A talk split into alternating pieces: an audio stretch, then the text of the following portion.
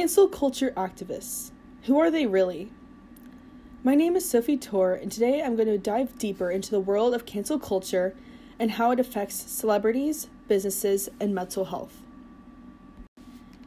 No one is perfect. We all say and do things that we are not proud of. That is part of being human and learning from your mistakes. And when you do something wrong, a majority of the time you receive forgiveness. However, in the world of social media, forgiveness is extinct. This is due to your digital footprint. Everything you post on social media is there forever. The effects of your digital footprint can ruin a reputation in seconds.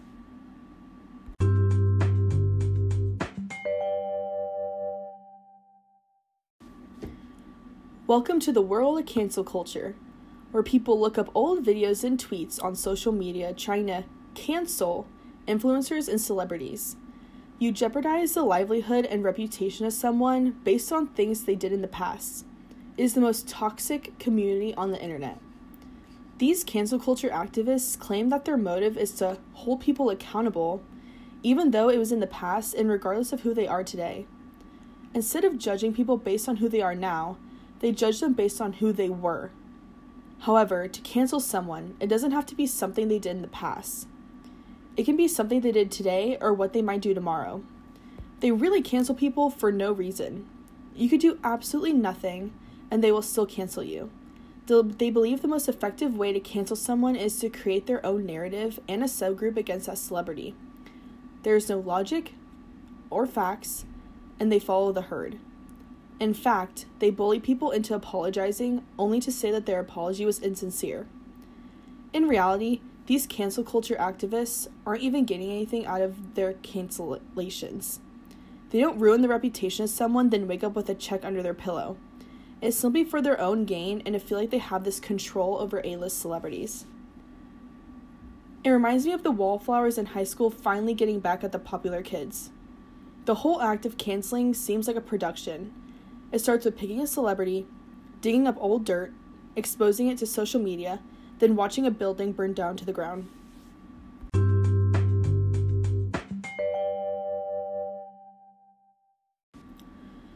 A majority of the time, the effects of cancel culture are irreversible.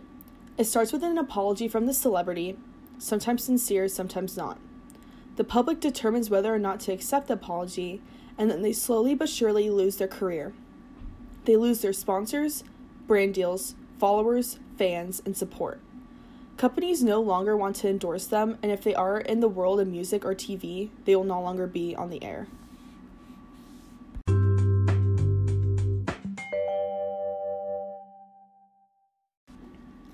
Cancel culture isn't just celebrities.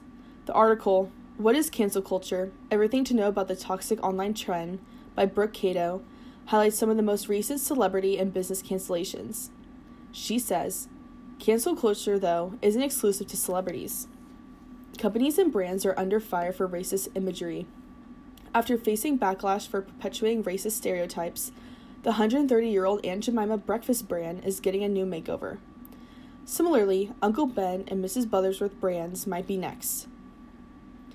These brands are facing backlash online, affecting their sales and customer support. These racist allegations are extremely serious and can cause these companies to be taken off shelves. Cancel culture against businesses is a completely different ballpark. The motives for canceling a large business is clear. Most of the time, it is a multi million dollar company paying its workers minimum wage, so of course, people are going to want to attack a CEO.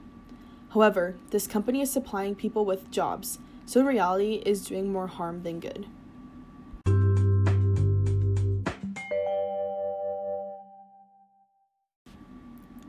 Cancel culture not only affects the economy, but mental health as well.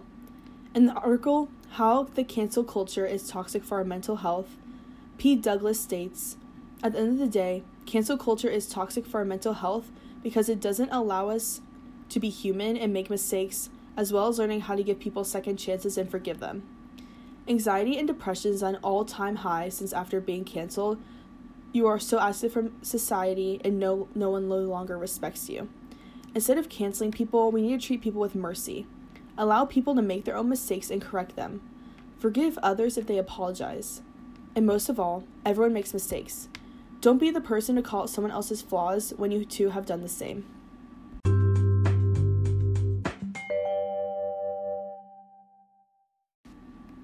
Many people have different opinions on cancel culture. Some support it and some don't. So, I interviewed one of my friends to get her opinion on the subject. Hi, my name is Reagan Duffy and I'm a freshman at Texas Tech. I personally think cancel culture is ridiculous. Everyone deserves justice and a second chance. There is no reason to ruin someone's reputation because of something said in the past. I think these activities are harmful to society and, I, and have a greater effect than just the celebrity being canceled.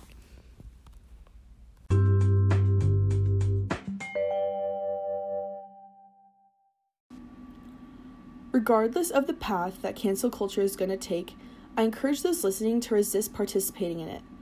Canceling people is extremely toxic and makes you look untrustworthy. Focus on encouraging others to make good choices, so scandals and cancellations are less likely to happen. I know I've made many mistakes in my past, but I choose to move forward and focus on bettering myself. Remember that everything you post on social media is there forever. Spread love and resist hate.